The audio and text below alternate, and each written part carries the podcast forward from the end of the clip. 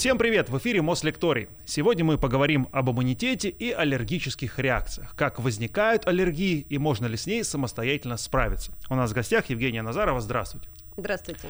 Вот нам с самого детства говорят, надо укреплять иммунитет, закаливаться, но не все мы вообще понимаем, что такое иммунитет. Так что же такое иммунитет? Иммунитет – это целая вселенная. Иммунная система – это огромная система, которая представлена не только органами, клетками, но и еще различными веществами, так называемыми белковыми молекулами, которые циркулируют по всему нашему организму и защищают, наш, на, и, защищают нас как от внешних, так и от внутренних врагов. А, тогда вот чтобы было чуть понятнее, то есть он у всех одинаковый, он как-то формируется, ведь белки, вот эти молекулы, они, как у меня были при рождении, так, наверное, остаются. Хороший он, плохой, высокий, низкий, как все это происходит? Иммунитет у нас э, э, есть двух типов. Первый это врожденный, и он действительно у всех одинаковый. То есть все мы рождаемся с вами с врожденным иммунитетом, который готов первым броситься на любого врага. А второй тип иммунитета – это приобретенный или адаптивный. Вот он у каждого человека свой, он специфичный, он нарабатывается за всю жизнь. И вот он у всех разный. Что касается врожденного иммунитета, то это первая линия защиты. То есть, когда к нам пытается проникнуть какой-то враг, там вирус или бактерия, первым, кто бросается на него, это как раз клетки врожденного иммунитета. Но они, если провести так аналогию, это такая армия, которая знает, как выглядит враг, готовая прям сиюминутно броситься на него, но она с такими топорными инструментами, топорным оружием, поэтому Пехота. да, она не может полностью побороть врага, она может его только сдержать. И вот здесь как раз на подмогу приходит уже приобретенный адаптивный иммунитет.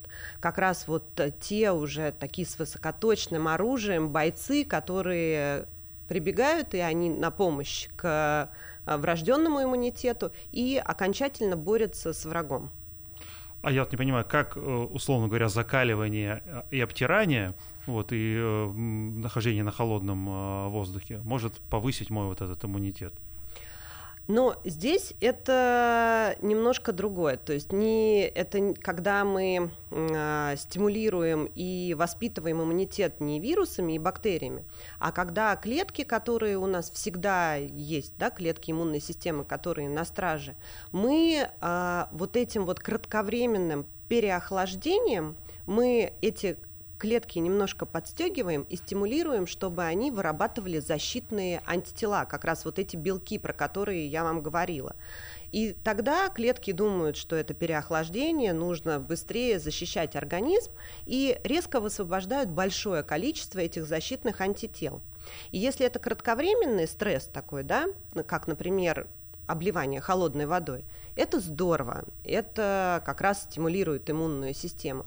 А если это будет длительный стресс, то есть длительное переохлаждение, тогда депо вот этих вот э, защитных веществ, оно становится все меньше, меньше, истощается, и тем самым это приводит уже к заболеванию, к тому или иному, инфекционному или вирусному.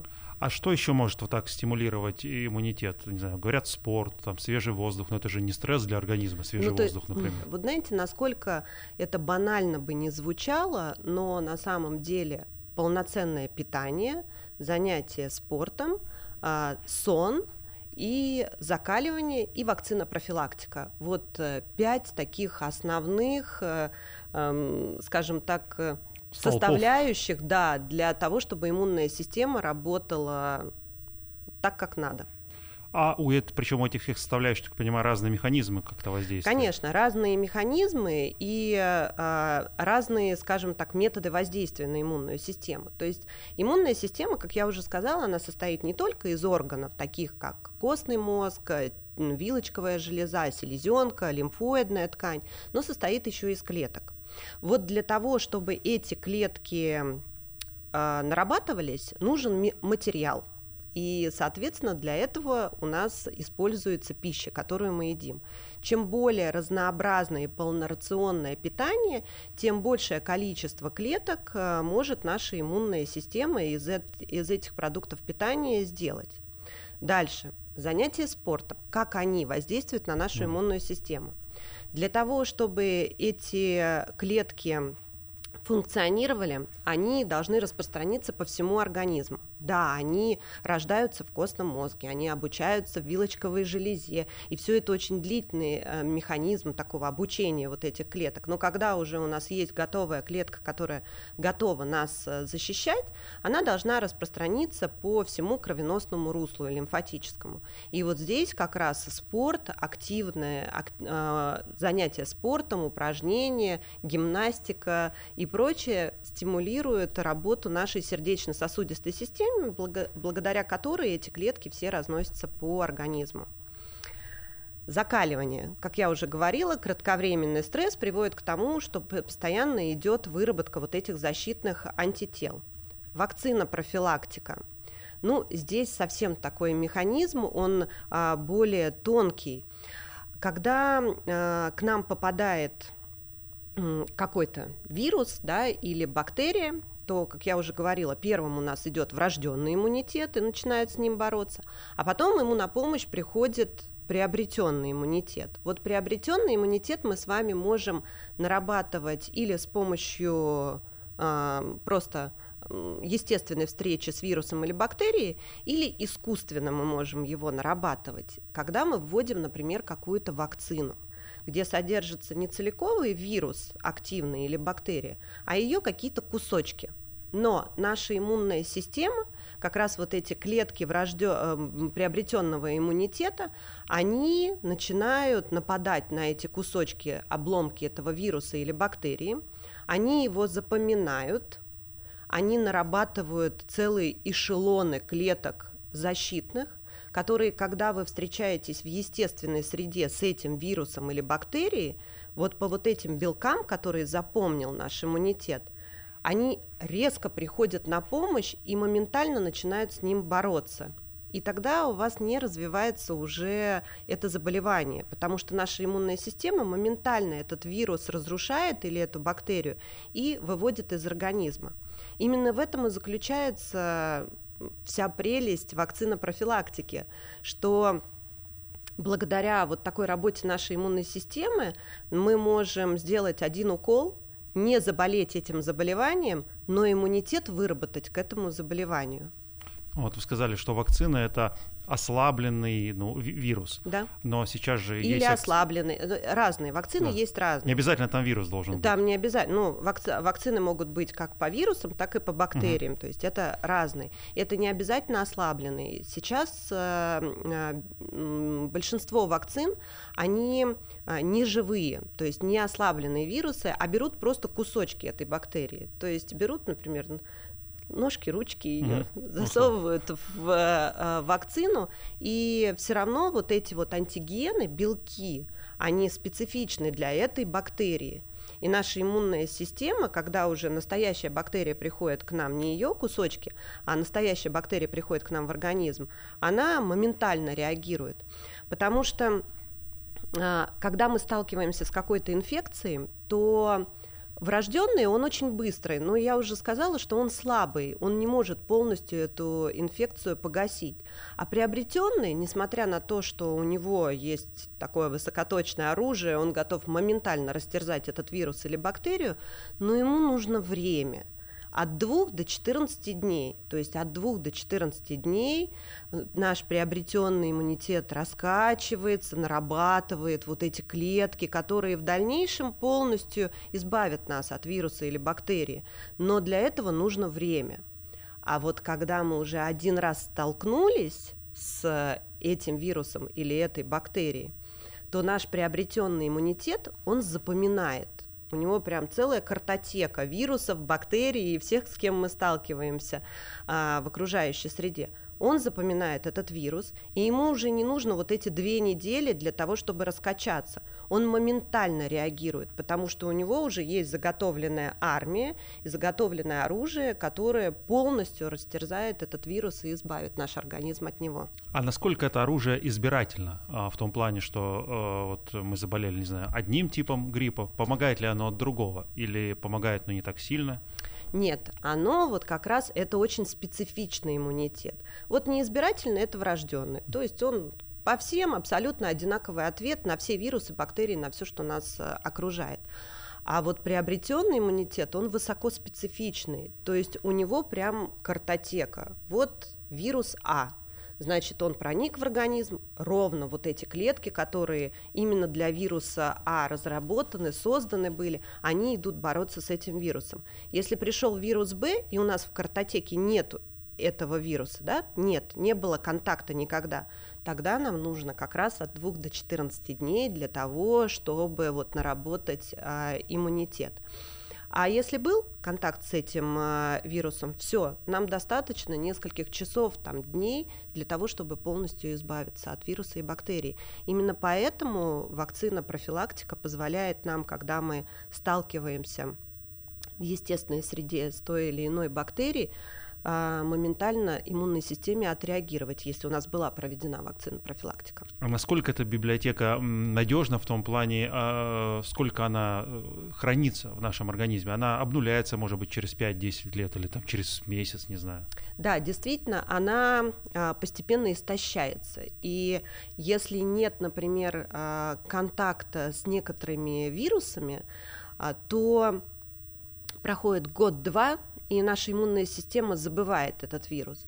Но есть инфекции, которые наша иммунная система запоминает на всю жизнь. Ну, например, как корь. Вот э, люди, которые болели корью, да, вот сейчас э, да, везде вспышки кори, и всех, э, всем рекомендуют проводить вакцину профилактику, и для того, чтобы понять, есть у нас иммунитет к кори или нет у нас иммунитета, мы сдаем так называемые иммуноглобулины G кори. Это антитела памяти. Это вот как раз вот из этой картотеки. То есть понять, насколько библиотека у нас... Э... То есть есть у нас э, записи по коре в нашей библиотеке иммунной системы или нет? Если нет, тогда нужно проводить э, вакцинопрофилактику. Если есть, все отлично, мы таких пациентов не вакцинируем и не рекоменду... никаких дополнительных рекомендаций нет.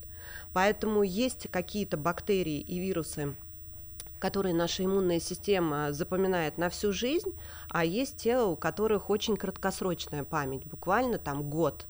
Например, там, как аденовирусная там, или грипп. Вот мы вакцинировались, и каждый год мы проводим ревакцинацию потому что каждый год нам нужно подстегивать нашу иммунную систему, чтобы она опять нарабатывала вот эти защитные клетки.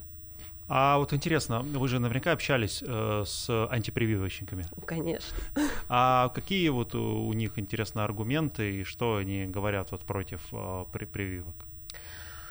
А, ну, антипрививочное лобби, оно довольно-таки большое. И, как правило, в состав антипрививочного лобби и вот этих экспертов, опинион лидеров, э, как правило, это люди без медицинского образования. А если и с медицинским образованием, то не клиницисты, то есть те, кто не работают с пациентами. И основные у них всегда доводы о том, что в вакцинах содержатся, ну что там только не содержится, и канцерогены, и консерванты, и, и ртуть, и там части эмбрионов младенцев, ну, в общем, все, что только можно вот придумать, абсолютно сюрреалистичное, все говорится о том, что это снижает иммунитет, о том, что это инвалидизирует детей, вызывает аутизм, вызывает аутоиммунные заболевания, массу-массу массу других мифов, которые по мере того, как э, развивалась вакцина профилактика и появлялись эти мифы, и появлялись эти опасения, конечно же, они были развеяны. И сейчас уже проведено огромное количество а, таких хороших рандомизированных исследований, метаанализов, которые показали, что никакое отношение аутизм не имеет к вакцинации никакое отношение там, аутоиммунные заболевания не имеют к, к вакцинации. В состав э, входит ровно то количество, которое не принесет вреда человеку. Потому что прежде чем любой лекарственный препарат, и в том числе вакцина, выходит э, в гражданский оборот, оно должно пройти огромное количество исследований. Сначала это доклинические исследования, то есть там на мышках, хомячках там и прочих. Потом, когда показана эффективность и безопасность на животных, только тогда уже ее вводят людям. Сначала лекарства на здоровых людях, потом там на э, людях с тем или иными заболеваниями. То есть это огромный путь прежде чем лекарственное вещество или вакцина выйдут э, на рынок. Они должны обязательно в рамках исследований доказать свою и эффективность, и в то же время безопасность.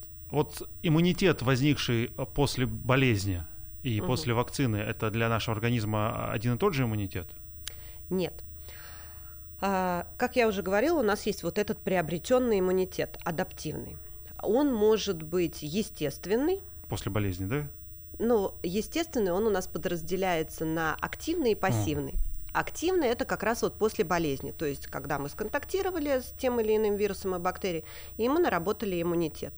Пассивный это когда рождается ребенок, у него есть врожденный иммунитет, но у него есть и приобретенный иммунитет мамы за счет того, что через плаценту передаются антитела защитные и через грудное молоко передаются защитные антитела. Они единственные очень такие маложивущие, поэтому ему нужно все равно нарабатывать свой э, приобретенный иммунитет.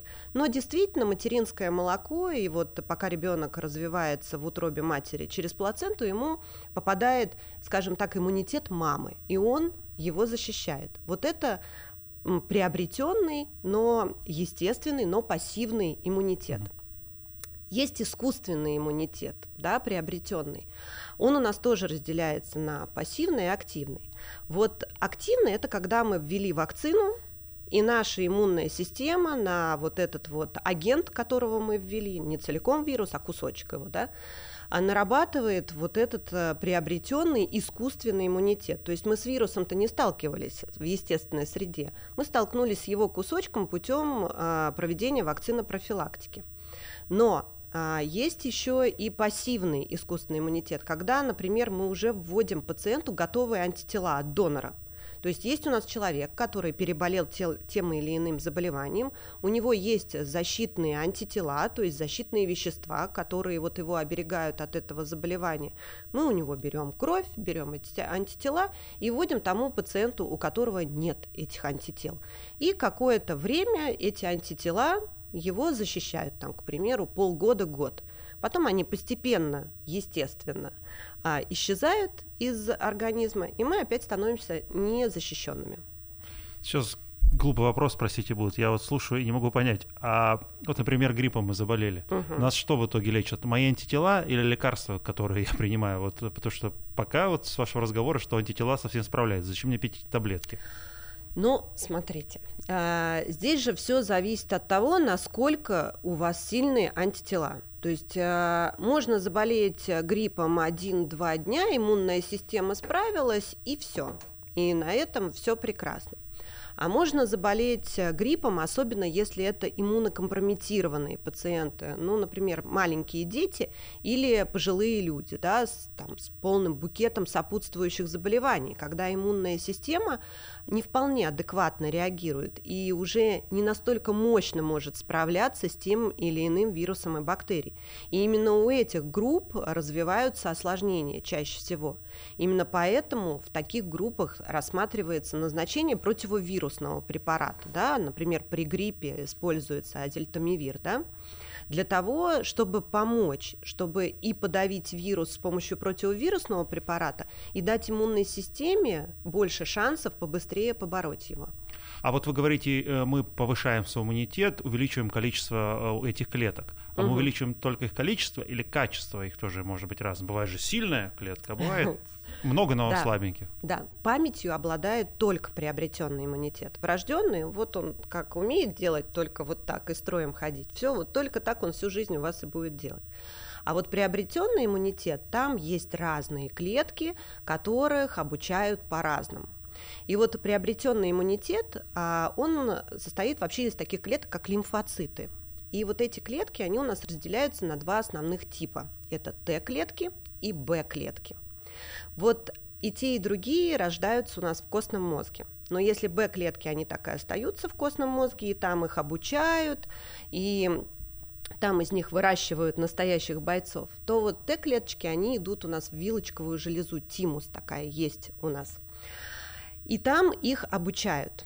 Там сидят уже такие наученные горьким опытом матерые Т-клетки, у которых есть э, книга с огромным количеством кусочков вирусов и бактерий, которые они уже знают и с которыми они уже встречались. И вот к ним приходит эта новая, юная абсолютно Т-клетка. Они ей показывают каждый вирус и каждую бактерию и смотрят, как она реагирует. И если вот эта юная Т-клетка плохо реагирует, они ее сразу уничтожают. Если она чрезмерно хорошо, прям, ну, прям чрезмерно хорошо реагирует, на 200%, а не на 100%, они ее тоже уничтожают. И только те клетки, которые адекватно отреагировали и уничтожили, но и не, как говорится, не слишком, именно вот эти клетки оставляют и уже отпускают в кровоток для того, чтобы защищать нас э, с вами от тех или иных бактерий вот этих клеток меньше процента остается из всего пула, который поступает на обучение. Мне нравится вообще, как вы переводите с медицинского на человеческий. Это здорово, что получается объяснить языком, который большинство понимают. Подождите, тогда я понимаю, что супериммунитет, вот вы сказали, супер классные клетки, это тоже плохо? Это плохо. Это плохо, потому что а, иммунитет должен быть у нас в балансе. Если чуть идет какой-то перевес в одну или в другую сторону, то это плохо. То есть, если наш иммунитет а, не дорабатывает, тогда мы чаще болеем, а, у нас могут развиваться онкологические заболевания, потому что наша иммунная система не может э, бороться с врагом, как с внешним, да, вирусы, бактерии, так и с внутренними вот этими мутированными клетками.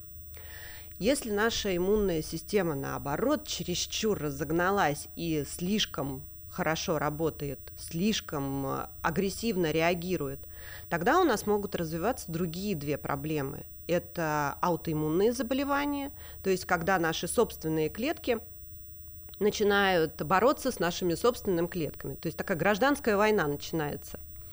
Вторая проблема гиперреакции иммунной системы – это аллергия.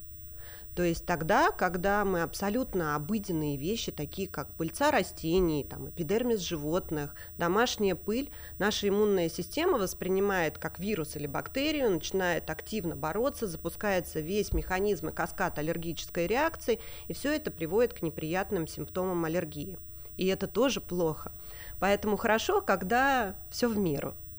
То есть э, так, еще раз просто, э, чтобы у меня не было аллергии, я сейчас это понимаю так, мне нужно подсадить мой иммунитет, если он у меня супер классный. Вот, к сожалению, не, не так. Вот, вот невозможно а, нам как-то взять вообще на сегодняшний день, несмотря на то, что мы активно умеем бороться с аллергией, можем контролировать аутоиммунные заболевания, а, можем помогать пациентам с иммунодефицитными состояниями, они могут жить э, до глубокой старости.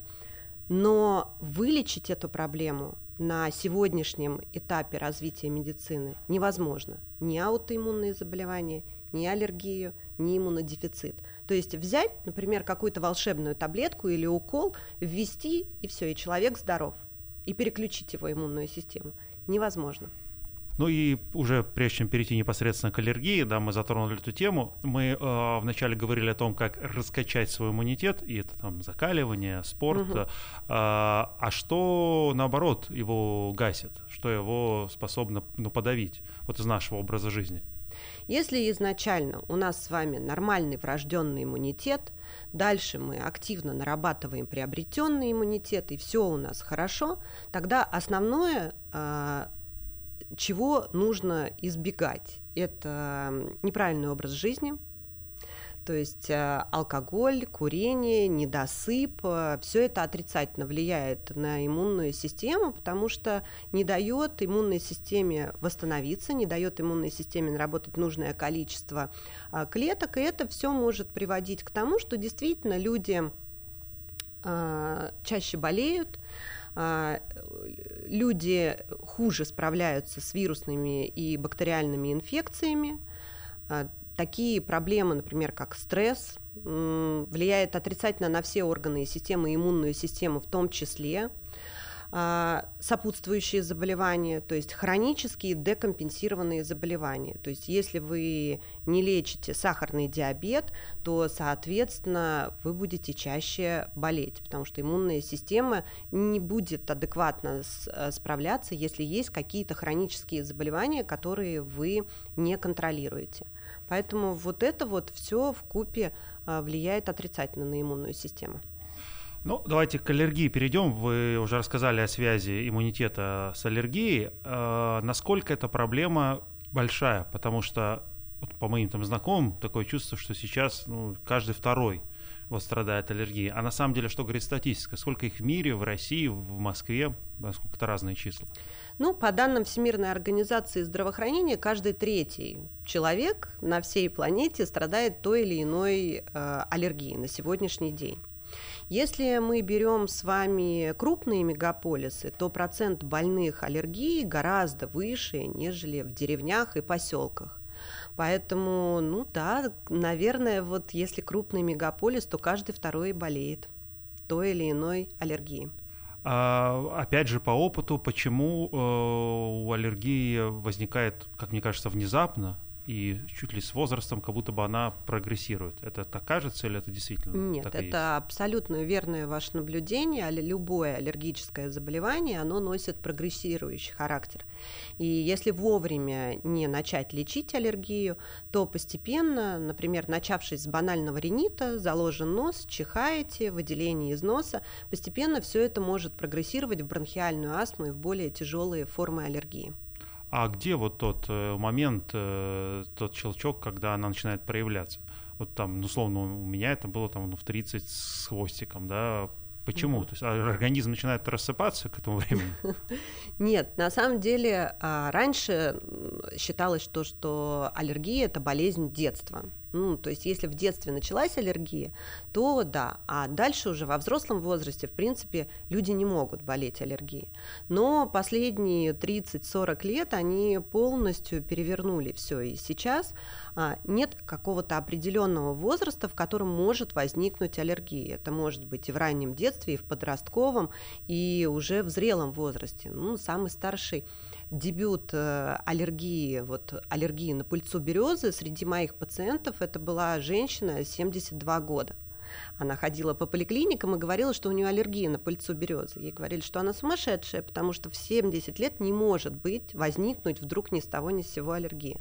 Ну, на самом деле так и было. Мы, она пришла к нам в центр, и мы подтвердили ей аллергию на березу то начали говорить про аллергические реакции, про риниты, угу. про слезоточивость в глазах, да? да? А какие вообще бывают вот проявления а, аллергии, реакции, какие бывают в организме? Все зависит от того, куда попал у нас аллерген. То есть, если это дыхательная система, и, как правило, глаза, то есть слизистый глаз и слизистая носа и э, дыхательные системы, то, соответственно, могут возникать такие проблемы, как слезотечение, зуд в глазах, покраснение, э, со стороны носа это чихание, выделение из носа, заложенность в носу. Дальше, если воспаление э, распространяется ниже, да, то есть в нижние дыхательные пути, могут появляться кашель, приступы затрудненного, свистящего дыхания, одышка. Это уже такие э, симптомы бронхиальной астмы. Если у нас аллерген контактирует с кожей, тогда, соответственно, могут появляться разного рода высыпания которые сопровождаются зудом, покраснением и дискомфортом. Если аллерген у нас попал внутрь и контактирует со слизистой желудка, то здесь могут быть и э, воздействия со стороны, и симптомы со стороны желудочно-кишечного тракта, боли в животе, расстройство стула и прочие дискомфортные состояния. Но могут еще быть и тяжелые аллергические реакции по типу анафилаксии. Что это такое? Это когда после воздействия аллергена, как правило, это или насекомые или какой-то пищевой агент или лекарственные препараты, развивается тяжелая аллергическая реакция, которая может сопровождаться высыпаниями э, по всему телу, затрудненным дыханием, падением давления, отеками. И все это может приводить к летальному исходу. То есть это такая тяжелая аллергическая реакция при контакте с аллергеном. Поэтому от каких-то совсем легких проявлений в виде заложенности носа аллергия может быть вплоть до анафилактического шока и смерти. А это всегда развивается прогрессивно? То есть если однажды у меня возникла аллергия в виде заложенности носа, она будет точно прогрессировать или на это может остановиться? Ну, она из года в год будет прогрессировать, но просто это зависит от того, насколько быстро и насколько интенсивно будет происходить этот прогресс. То есть если, а, например, это аллергия на животное, и у вас беспокоит заложенность носа там, и выделение из носа, то если вы будете продолжать жить с животным, риск того, что у вас разовьется бронхиальная астма, очень высок, порядка 80% но это не говорит о том, что каждый раз, если вы вдруг когда-то столкнулись там с аллергеном и у вас что-то зачесалось, там с кошкой, например, но вы с ней там больше, например, не сталкивались, а, то и развиваться у вас в, в силу прогресса, да, в сторону прогресса не будет это заболевание. И не обязательно, что каждый ринит перерастет у вас там в анафилактический шок. Такого вообще не бывает. То есть здесь все зависит от того, какой аллерген, как воздействует, как долго и насколько высокая чувствительность у вас к нему. Гипоаллергенные кошки и собаки, это они реально существуют? Это миф. Это миф. К сожалению.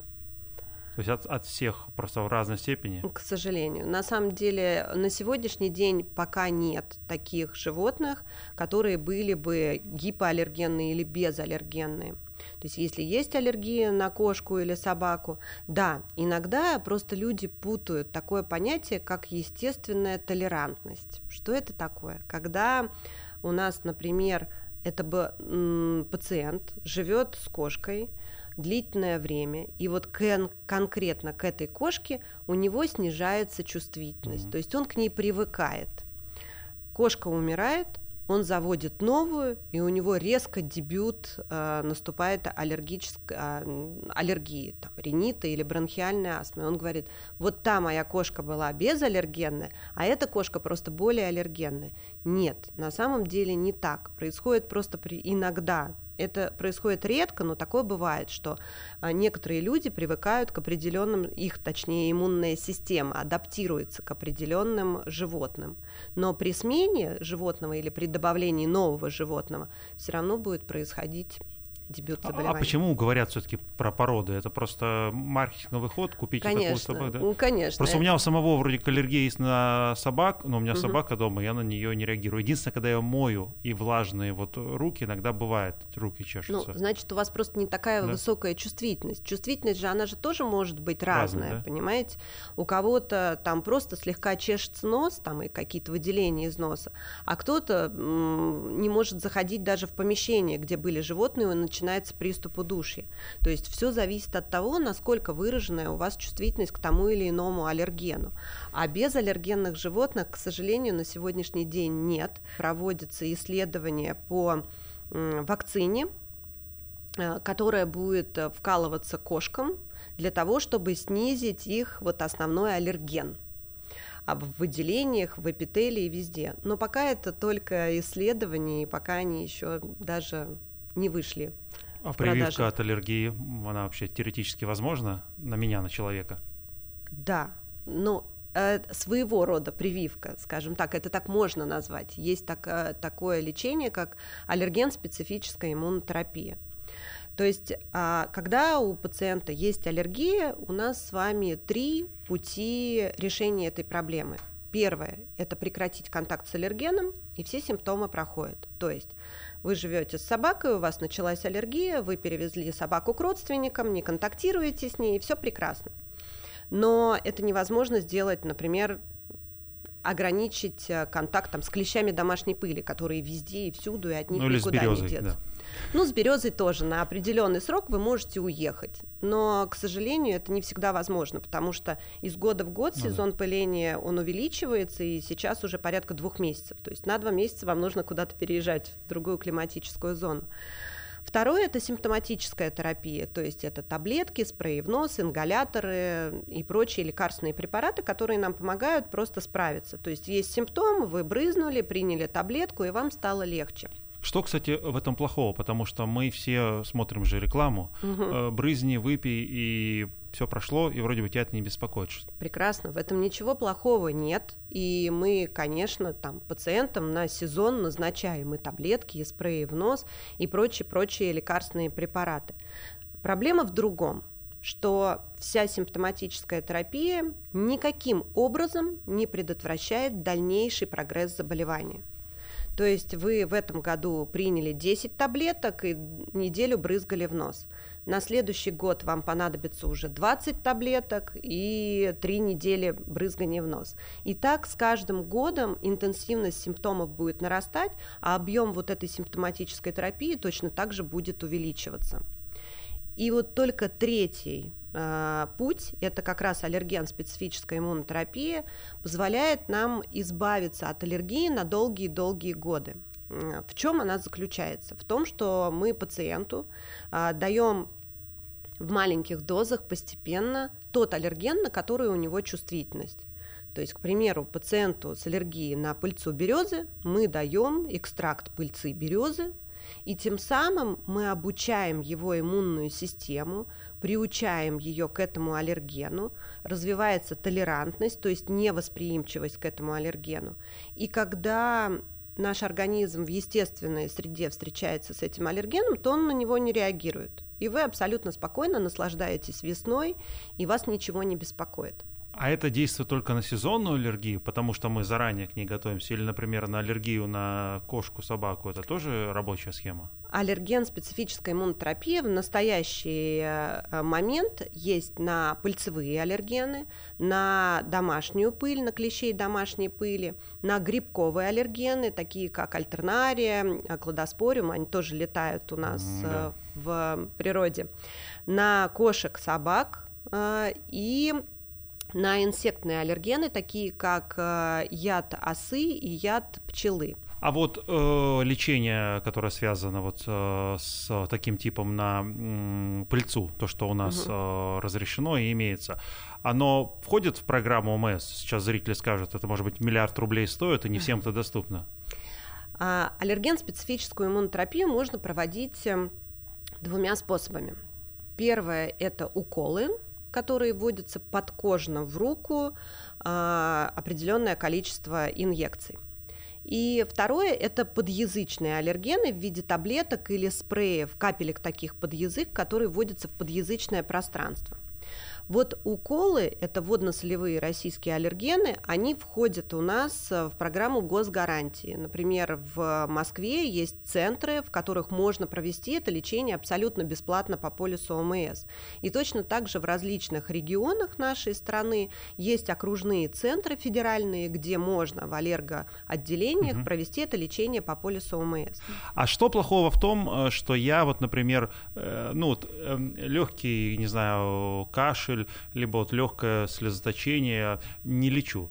Тут я вот думаю, что у меня выработается вот такой иммунитет, это же какие-то дозы небольшие, которые ко мне поступают, к чему это угу. все ведет? Потому что я вот одно время ничего не принимал, думал, я же мужчина, сейчас угу. все переборю. Ну, это как раз и ведет к прогрессу. Mm. То есть а, проблема вся в том, что если мы начнем лечить с вами аллергию тогда, когда это легкие симптомы, то мы гораздо быстрее и гораздо лучше достигнем результата. То есть жизни без аллергии вообще и не испытывать вообще никаких ограничений. Чем позже мы с вами начинаем лечение, тем сложнее нам побороть вашу иммунную систему и а, добиться вот этого баланса, чтобы она перестала реагировать на там, пыльцу, животных и прочее. Поэтому если беспокоит только ринит, и мы провели аллерген-специфическую иммунотерапию, после первого года лечения уже становится все прекрасно. А если приходит пациент, который сначала его беспокоил ринит, потом он усилился, потом еще усилился, потом уже появился кашель, потом появились приступы затрудненного дыхания в сезон, он ждал 6 лет, прежде чем дойти до аллерголога и провести аллерген-специфическую иммунотерапию, а таких большинство, то, естественно, справиться нам сложнее, но все равно можно. А какие вот вакцины были разработаны учеными вашего института, которые помогают, э, я так понимаю, облегчить симптомы угу. аллергии? И что это за направление? Да, действительно, а, нашим институтом совместно с Венским университетом под руководством нашего директора Хаитова Мусыра Ахимовича а, была разработана вакцина от березы. И сейчас закончились уже доклинические исследования, то есть это те, которые не на людях проводятся исследования, где она показала высокую эффективность и безопасность. И действительно нужно будет от 3 до 5 таких уколов, чтобы вот забыть про аллергию на березу. Сейчас у нас уже в плане клинические исследования, поэтому я надеюсь, что это будет такой прорыв и будущее, когда мы сможем с помощью буквально нескольких э, инъекций избавиться от аллергии на березу, потому что на сегодняшний день те уколы, которые существуют, да, аллерген-специфической иммунотерапии, их нужно сделать 30 штук, чтобы каждый год минимум 3 года подряд.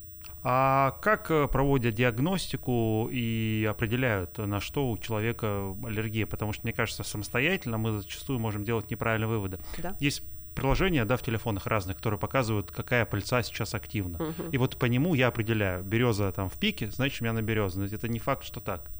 Да, действительно. А, когда к нам приходит пациент, первое, что мы делаем, это прям вот очень-очень э, дотошно его расспрашиваем о всех симптомах, когда возникали, что, потому что мог, может быть очень много кофакторов, которые влияют, и на самом деле то, что нам кажется одним, абсолютно на деле совсем другое.